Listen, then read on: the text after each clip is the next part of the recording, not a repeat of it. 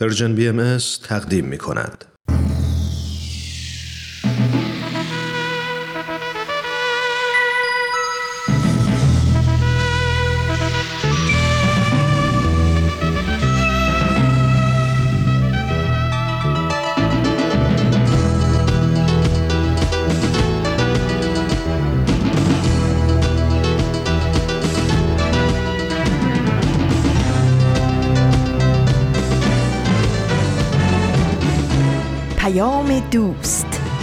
برنامه ای برای تفاهم و پیوند دلها.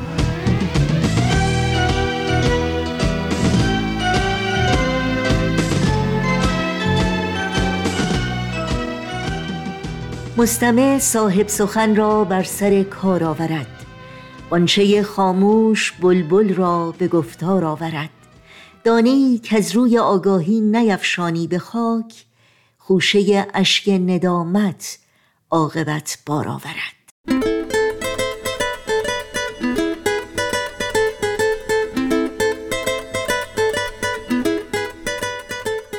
درود بیکران ما به شما همراهان خوب رادیو پیام دوست.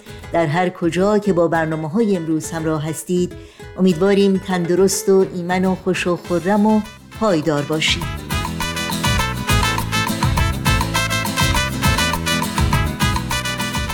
دوشنبه 22 آذر ماه از پاییز 1400 خورشیدی برابر با 13 ماه دسامبر 2021 میلادی رو درگاه شمار ورق می‌زنیم و سخن آغازین برنامه های امروز سروده زیبا و تعمل برانگیزی از صائب تبریزی غزل سرای شهیر ایرانی بود که نه تنها در شعر و ادب بلکه در خوشنویسی و علوم زمان خود نیز استاد بود.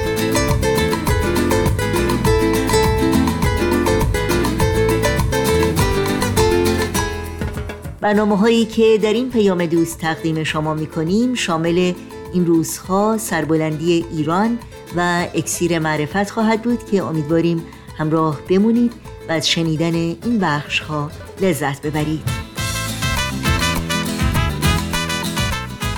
ضمنا منتظر نظرها و پیشنهادهای شما هم هستیم. ایمیل آدرس ما هست info at persianbms.org شماره تلفن ما 001 703 671 828 828 و شماره ما در واتساپ هست 001 240 560 24 14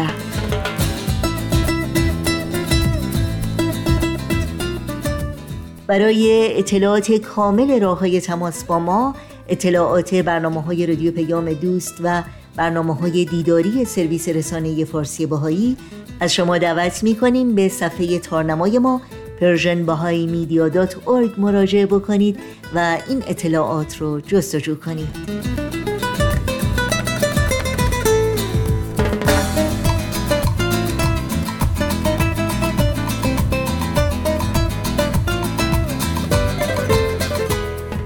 این صدا صدای رادیو پیام دوست نوشین هستم و همراه با همکارانم میزبان برنامه های امروز. با ما همراه باشید.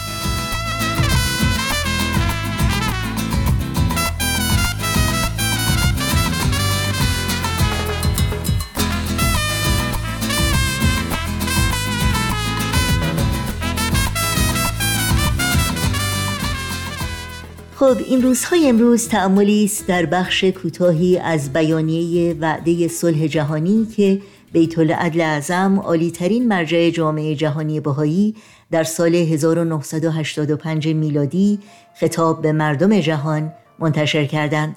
بخشی که با این پرسش آغاز میشه.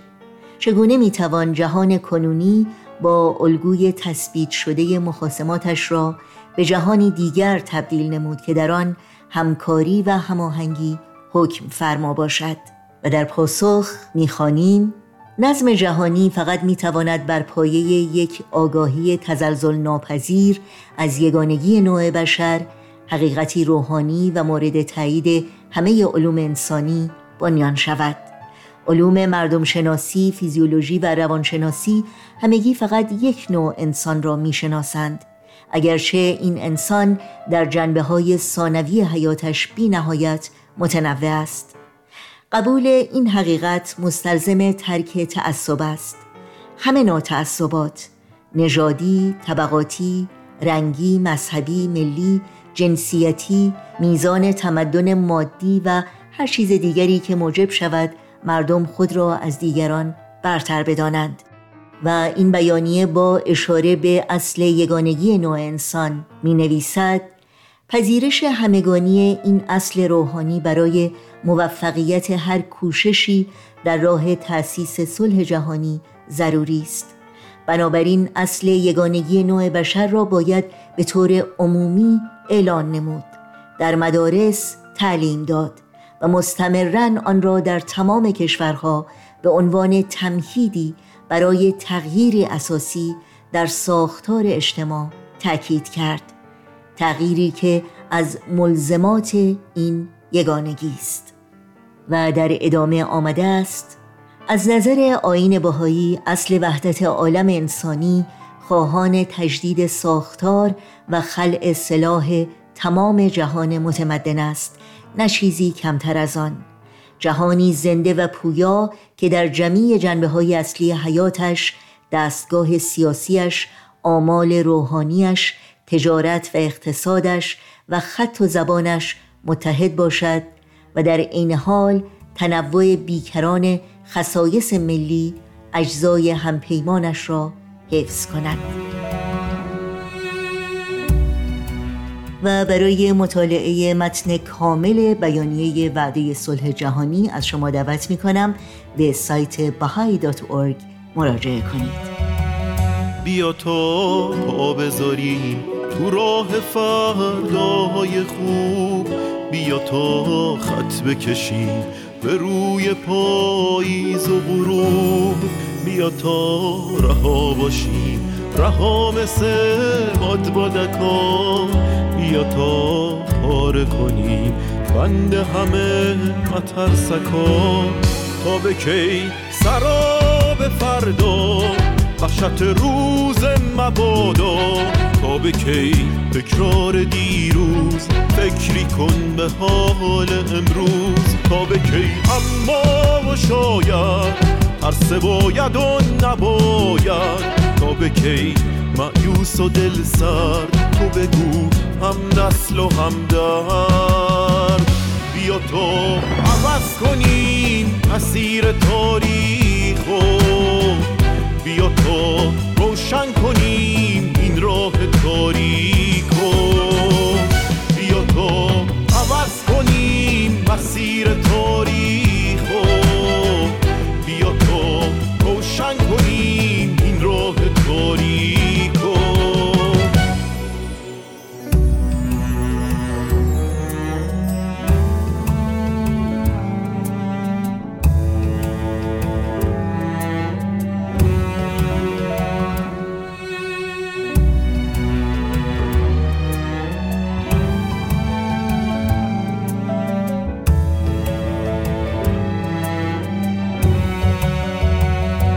فرداهای ما دشمنی جایی نداره. خورشید فردا برامون گل و لبخند میاره. فاصله بین آدما دیوار برلین نمیشه. مقصد آزادگی گرمابه فین نمیشه. توی فرداهای ما تفنگ و بی گلوله ها پرچم سپید صلح و میکوبیم رو قله ها. مرزا رو وا می‌کنیم دنیا میشه خونه ما. دیگه فرقی نداره سرخ و سفید زرد و سیاه. بیا تا عوض کنیم مسیر تاریخ بیا تا روشن کنیم این راه تاریک و حالا از شما شنوندگان عزیز رادیو پیام دوست دعوت می کنم با بخش دیگری از مجموعه سربلندی ایران همراه باشید.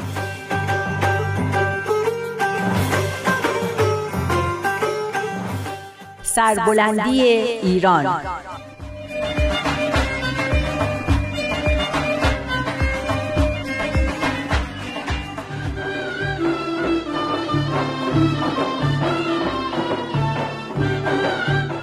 تهیه کننده و کارگردان امیر یزدانی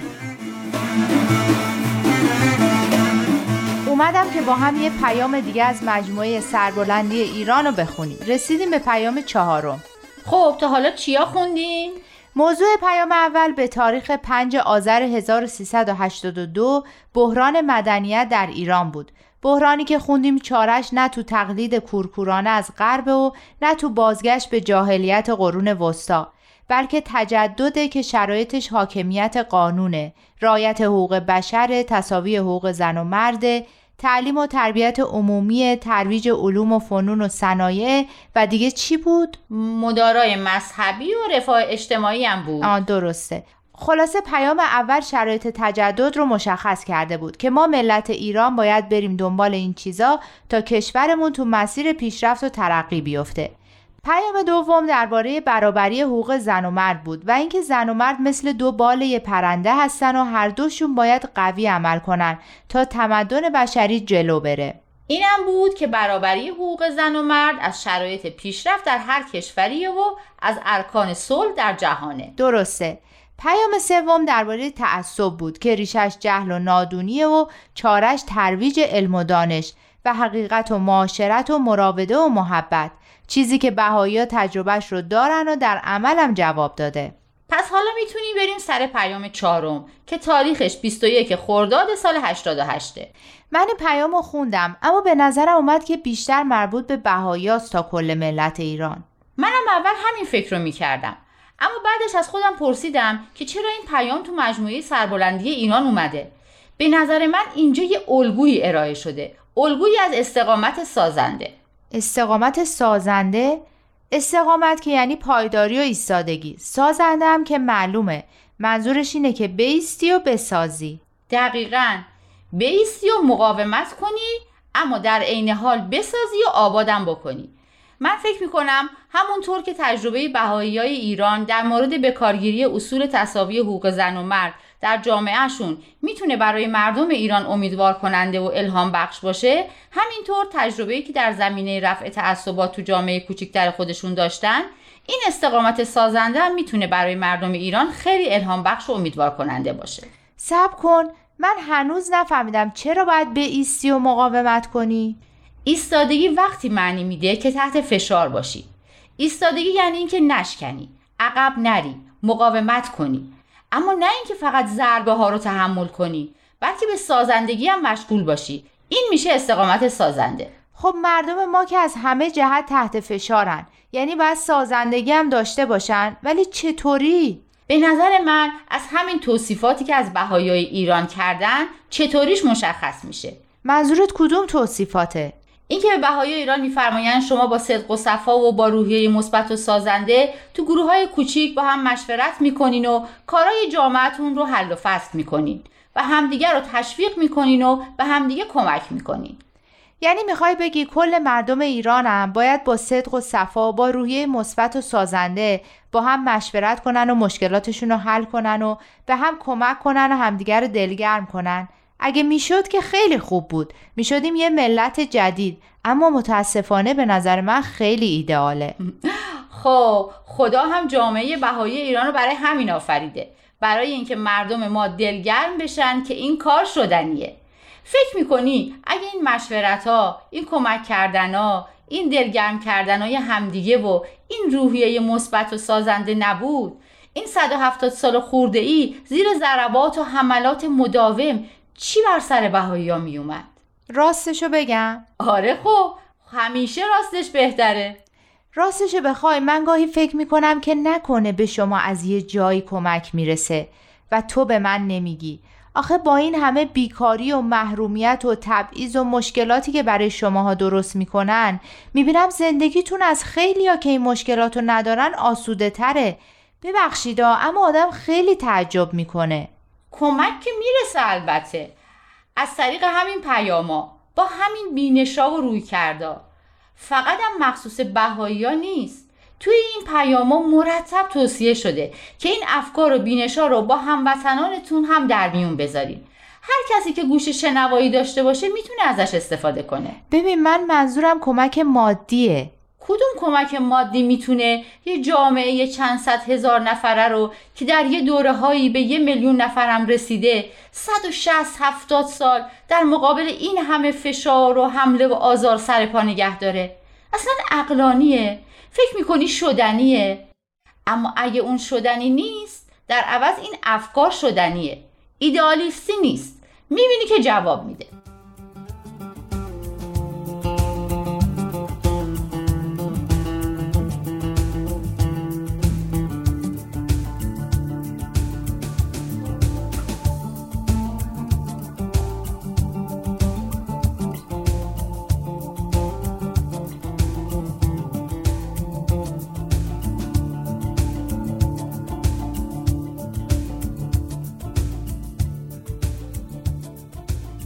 بازم ببخشید که اینو گفتم. یه وقت از دستم ناراحت نشی. نه بابا اتفاقا خوب شد که گفتی.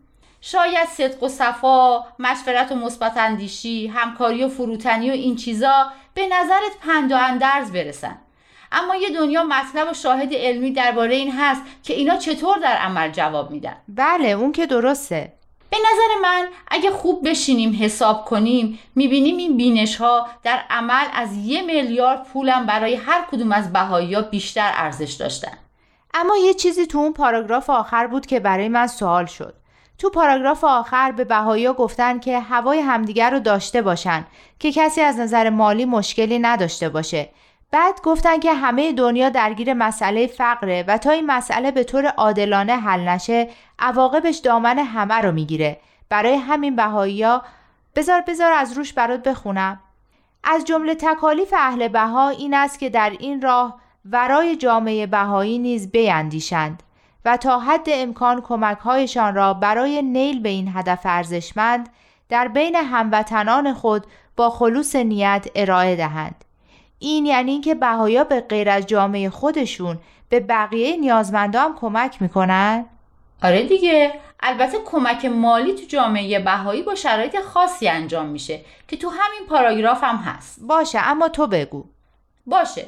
اولا کمک مالی به کسایی میشه که با وجود سعی و تلاش از عهده مخارج ضروری خانوادهشون بر نمیان یعنی درآمدشون اونقدری نیست که جواب هزینه های ضروریشون رو بده. به اصطلاح خودمون دخل و خرجشون جور نمیشه. این درست اما تو این اوضاع احوال بیکاری اگه کسی اصلا کارگیرش نیاد که بخواد سعی و تلاش کنه چی؟ به نظر من بهترین کمک اینه که یه کاری براش دست و پا کنن یا حتی به وجود بیارن. حتی اگه لازمه هزینهش رو بدن تا یه کاری رو یاد بگیره و بتونه توی زمینه مشغول به کار بشه. این برای کل جامعه هم خوبه و به چرخش چرخ اقتصاد کمک می‌کنه. خب شاید یکی مریض باشه و اصلا نتونه کار کنه. درسته. همه کمک هایی که تو جامعه بهایی میشه در این جهته که آدما در نهایت بتونن خودشون از عهده تامین مالی خانوادهشون بر بیان. اما خب یه وقتایی که چاره ای نیست به افراد کمک مستقیم میشه. فهمیدم. می‌خوای بگی کمک مستقیم مالی آخرین راه حله. وقتی هیچ کار دیگه ای نشه کرد آفرین درسته دقیقا. تازه اونم طوری که حرمت و شهن فرد نیازمند حفظ بشه. میفرمایند با کمال حزم و مهربانی و توجه کامل به اصول روحانی و اخلاقی. اما جواب سوالم رو ندادی. آخرش یعنی بهایی به افراد غیر بهایی هم کمک می‌کنن یا نه؟ چطور من خبر ندارم؟ وقتی کمک با این شرایطی که گفتم صورت می‌گیره دیگه سر و صدایی نداره که بقیه بفهمن. اما در مواردی مثل سیل و زلزله به ناچار کمک ها علنی میشه. پارسال چند تا از دوستای خانوادگیمون که ماشینای آفرود داشتن و می‌تونستن به روستاهایی که جاده هاشون رو آب برده بود برن برای کمک به سیلزده های لورستان رفتن و به کمک بقیه ماشیناشون رو هم پر از مواد غذایی کردن. جالب بود که می‌گفتن وقتی برای کمک به مسئولین هلال احمر مراجعه کردیم خانمی که مسئول بود بلافاصله پرسید شما بهایی هستین؟ وقتی ازش پرسیدیم از کجا فهمیدی؟ گفت قبل از شما هم گروههایی از بهایی اومده بودن.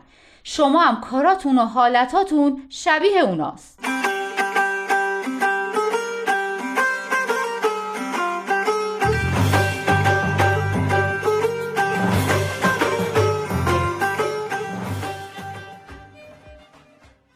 شنوندگان عزیز برنامه این هفته سربلندی ایران بود که از رادیو پیام دوست شنیدید. توجه داشته باشید که همه برنامه های ما و همینطور برنامه های دیداری سرویس رسانه فارسی باهایی و البته اطلاعات کامل راه های تماس با ما در صفحه تارنمای ما persianbahaimedia.org در اختیار شماست. شنوندگان عزیز رادیو پیام دوست هستید. با قطعه موسیقی با ما همراه بمونید.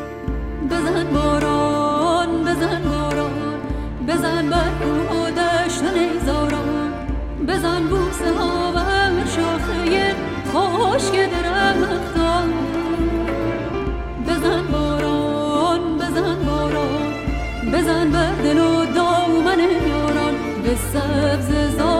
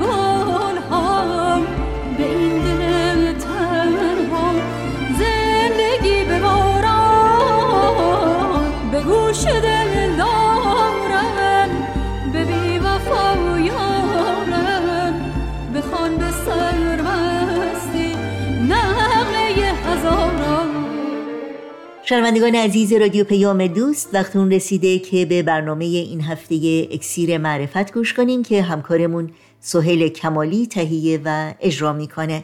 با هم بشنویم. اکسیر معرفت.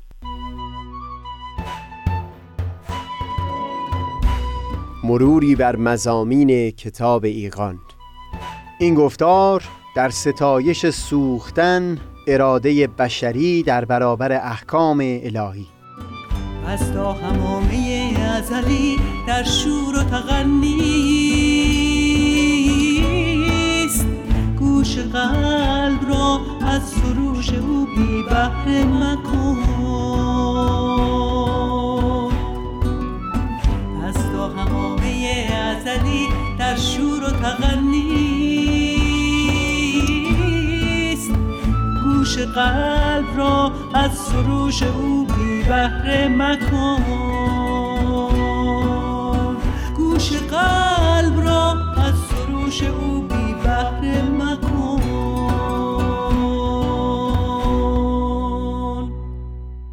دوستان سهیل کمالی هستم. این چند گفتار گذشتمون مربوط بود به اون حسی از یگانگی که در دل آدمی پدید میاد نسبت به امری که بر اساس یک معرفت عمیق دلشیفته اون شده تا به اونجا که همه وجود خود رو با اون یکی میانگاره. وقتی همین بحث به همچو پیوند شدیدی بین فرد با پدیده دیانت رسید این سوء تفاهم احتمالی به میون اومد که مبادا مقصود از مفهومی مانند فنا زوب شدن فردیت و هویت و ارزشهای فردی در هویت جمعی یا در برابر ظهور الهی باشه. در گفتار پیشین گفتگو کردیم که متون مقدس دینی به خاطر پدید آوردن اندیشه ها و عقاید گوناگون سبب شدند که ما فرهنگ های کاملا متفاوتی رو در گوشه های مختلف دنیا شاهد باشیم که خود نشان از نهایت درجه تنوع در افکار هست. و هم حتی در درون یک جامعه دینی خود همین جنگ های خونینی که گهگاهی در طول تاریخ در میون مذاهب گوناگون در درون یک جامعه دینی در گرفته بود. خبر از این می‌داد که تنوع عقاید و اندیشه ها به شکل حد اکثری خودش مشهود بوده. یعنی متن مقدس الهی سبب نشده بود که یک جامعه یکسان و یک دست پدید بیاد بدون اینکه مجالی به ظهور اندیشه های مختلف داده بشه. بنابراین فکر می کنم بشه پذیرفت که ادیان رو نمیشه محکوم کرد به اینکه جلوی تنوع افکار رو گرفتن. اما یک نقد بر همین اندیشه های بسیار متنوعی که در زیر سایه دین بروز و ظهور پیدا کردند وارد هست. اینکه چون منبع الهام در اونها بخشهایی از متن کتاب مقدس الهی بوده برخی گروه ها همین رو دستمایه‌ای قرار دادند که اون رأی و اندیشه‌ای که برداشت شده رو هم مقدس به حساب بیارن و مخالفان اون رو سب و و حتی گاهی تکفیر بکند. و این اون چیزی بود که پیامبر الهی در این عصر اکیدن از اون من فرمودند. برای فهم عمق مطلب بگذارید اشاره بکنم که دومین مبین آثار حضرت بهاءالله حضرت شوقی ربانی به وضوح به این مضمون بیان فرمودند که از بزرگترین نکته های معرفتی که در این ظهور واضحا تصریح شده این هست که حقیقت دینی مطلق نیست بلکه نسبی هست. لذا اولا در طول تاریخ این حقیقت به تدریج به صورت تکاملی با بشر در میون گذاشته شده و لذا هیچ دینی نمی‌تونه به عنوان آخرین ظهور حقیقت انگاشته بشه. همون گونه که برای علم هیچ گونه پایانی متصور نیست. از سوی هرچند حقیقت به طور مطلق وجود داره منتها دسترس افراد بشر به اون نسبی هست. این که همچون نکته معرفتی در خود متون مقدسه یک دیانت وارد شده باشه حائز نهایت درجه اهمیت هست. چرا که همونطور که بیان کردیم باب تکفیر و سب و لعن به خاطر تنوع آرا و اندیشه ها رو مسدود می‌کنه. همین هست که در متون آین بهایی از یک سو طبقه مشابه طبقه روحانیت و علما را به کلی محو فرمودند و همین هم بود که بالا رفتن بر منبر و یا نماز جماعت و مثل اون رو در این ظهور به کلی برداشتند تا وسیله‌ای برای امتیاز یک گروه خاص پدید نیاد. از اون سو تأکید کردند که بیان آرا و برداشت های شخصی از بیانات الهی کاملا آزاد هست. به شرط اینکه هیچ کس برای رأی و نظر خودش مرجعیتی قائل نشه. و واضحا به عین بیان فرمودند که بارقه حقیقت شعاع ساته از تصادم افکار است. یکی از دوستان فاضلم همیشه من رو متوجه می کرد به معادل انگلیسی کلمه تصادم در این بیان clash و اینکه اون تأکید شدید که بر برخورد شدید بین اندیشه های متضاد در این بیان هست رو در ترجمه انگلیسیش بهتر میشه لمس کرد. جالب اینه که این بیانی که نقل کردم رو به عنوان فراراهی برای روش مشورت در این دوران بیان فرمودند. و این یک تغییر بنیادین هست در روشی که افراد بشر رو دعوت کردن در مواجهه با اندیشه های متعارض. سخن فقط منع از سب و لند و تکفیر نیست. حرف از این هست که دسترسی به حقیقت از اساس ممکن نخواهد شد مگر از نتیجه تصادم و برخورد میان افکار متعارض.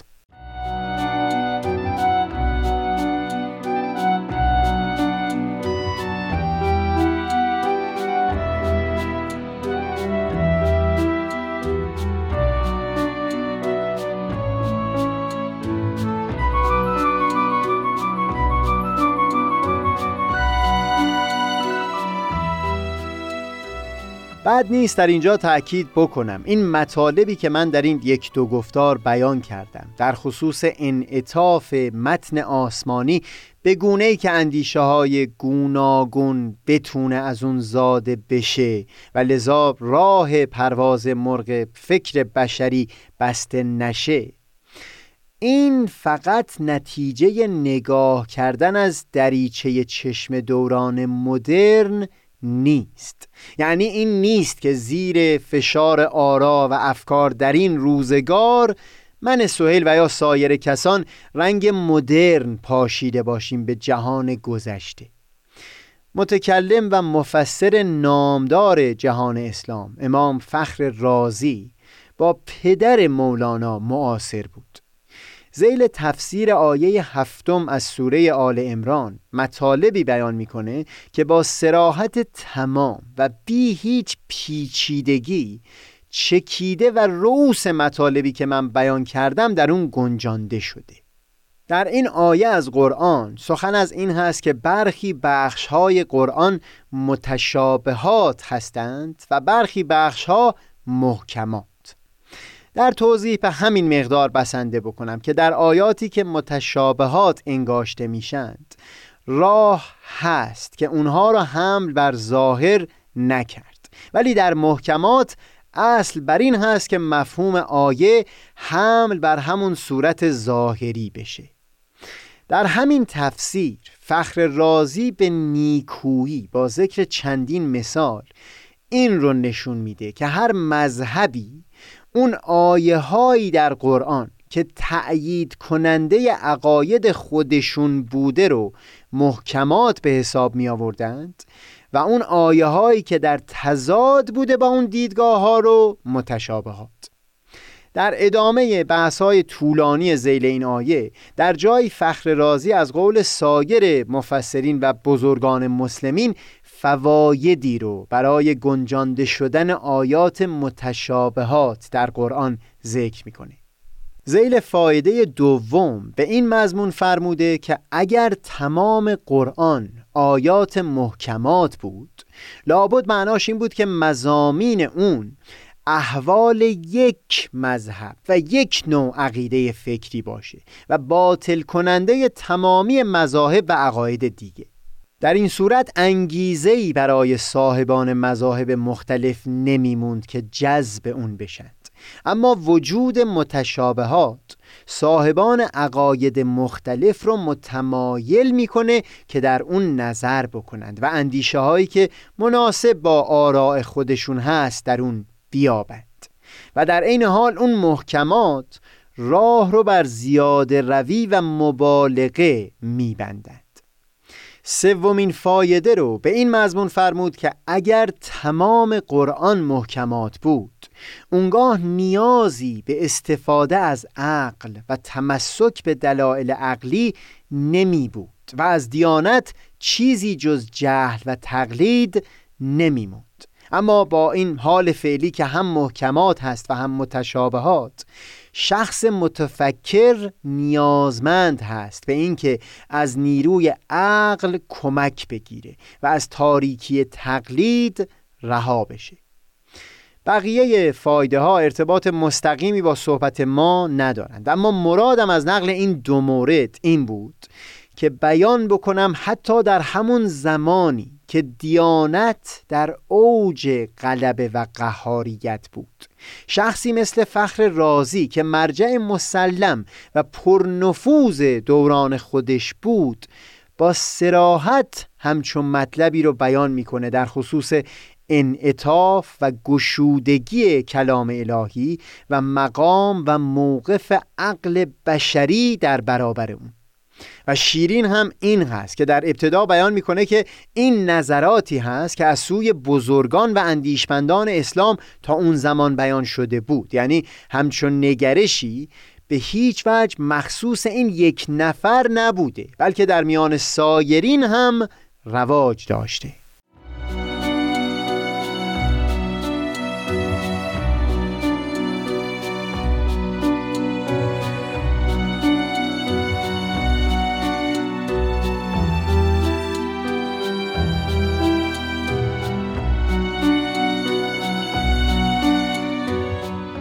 میمونه همون بخشی که در همین صحبت بالا از اون به عنوان محکمات یاد کردیم. همونطور که از زبان فخر رازی هم نقل کردم اختلاف بر سر این بوده که کدام آیات محکمات بودند و کدوم متشابهات.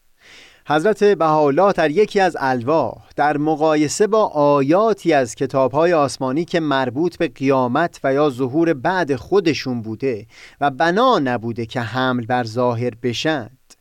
دست کم در خصوص یک بخش از مزامین کتابهای آسمانی تأکید می کنند که از اساس بنا هست که حمل بر ظاهر بشند و اون بخش احکام و سنن و آداب و فرائض نوشته شده در این کتاب ها هست. بیان خودشون این هست. آیاتی که در اوامر و نواهی الهی است مثل عبادات و دیات و جنایات و امثال آن مقصود عمل به ظاهر آیات بوده و خواهد بود. اون نقدی که ما در این دو گفتار مشغول وارسی اون بودیم. یعنی اینکه آزادی اراده بشری در مواجهه با کلام الهی بسیار محدود شده. این بیش از همه در خصوص همین مورد احکام کتب مقدسه صادق هست.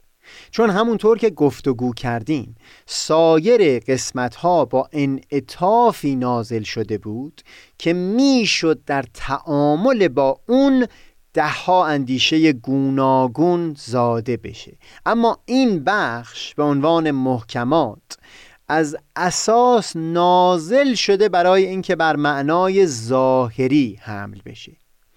تصور من سهیل این هست که باید پذیرفت که هرچند هنوز جای تعامل هست به گونه که بحث خواهیم کرد اما در مقایسه با سایر بخش هایی که صحبت شد در اینجا کمترین امکان تعامل بین اراده آزاد بشری و تفکر و تعقل انسانی برقرار هست.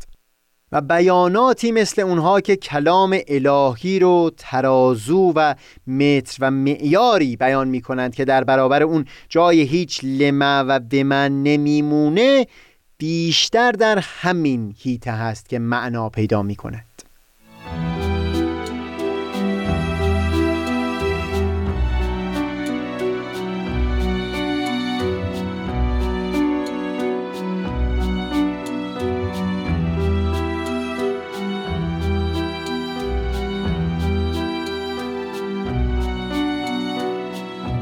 اساس این پذیرش یعنی اینکه پیروان ادیان بپذیرند که بیان پیامبر الهی در هر عصری ترازو و متر و معیار هست.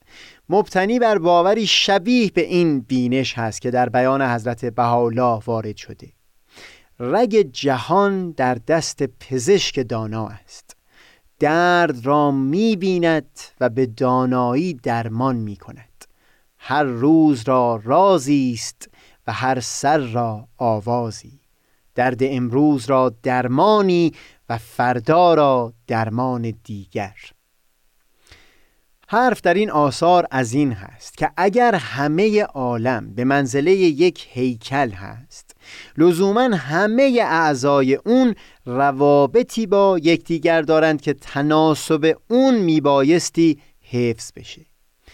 اندیشمندان بشری خود بخشی از این هیکلند و امکان احاطه و تسلط بر تمامی ظرائف این روابط برای اونها حاصل نیست.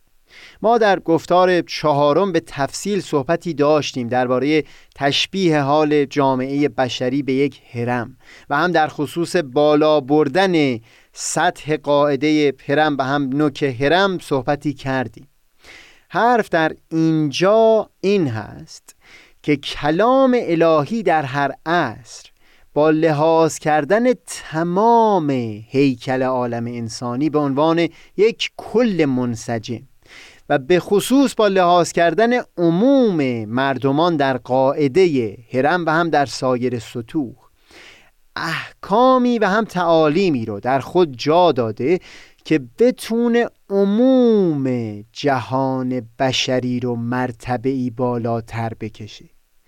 با لحاظ کردن این معنی امکان این هست که چندتایی از احکامی که در کتاب الهی نازل شدند برای یکی از گوشه های جهان مترقی نبوده باشند. اما به طور کلی و با در نظر گرفتن پیشرفت کل جهان بشری مجموعه اون احکام عموم جامعه بشری و قاعده هرم رو به سطحی فراتر خواهد کشید.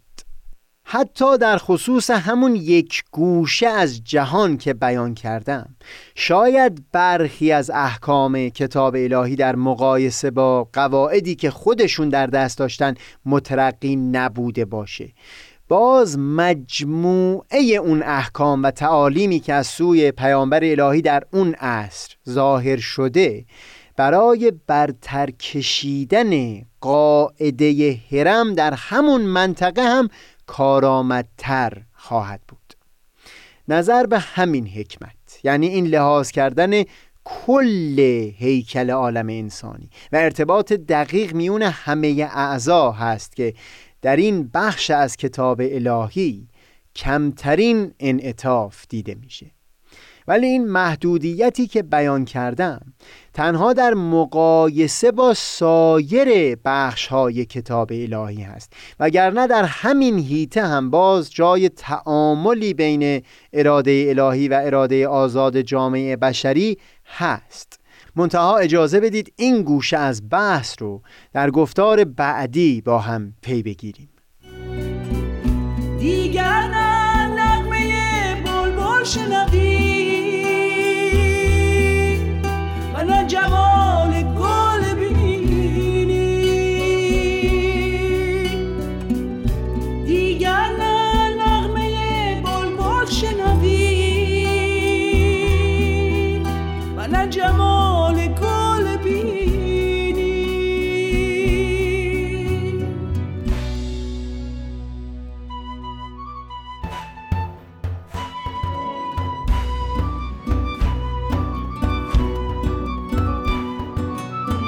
از تا همامه ازلی در شور و تغنیست. گوش قلب را از سروش او بی بهره مکن. از تا همامه ازلی در شور و تغنیست. گوش قلب را از سروش او بی بهره گوش از سروش او بی مکن.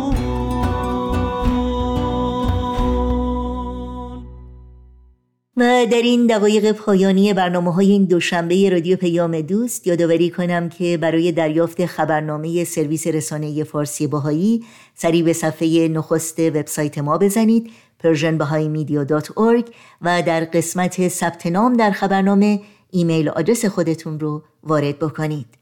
همراه با تمامی همکارانم در بخش تولید برنامه های امروز با همگی شما خداحافظی می کنیم تا روزی دیگر و برنامه دیگر شاد و پاینده و پیروز باشید.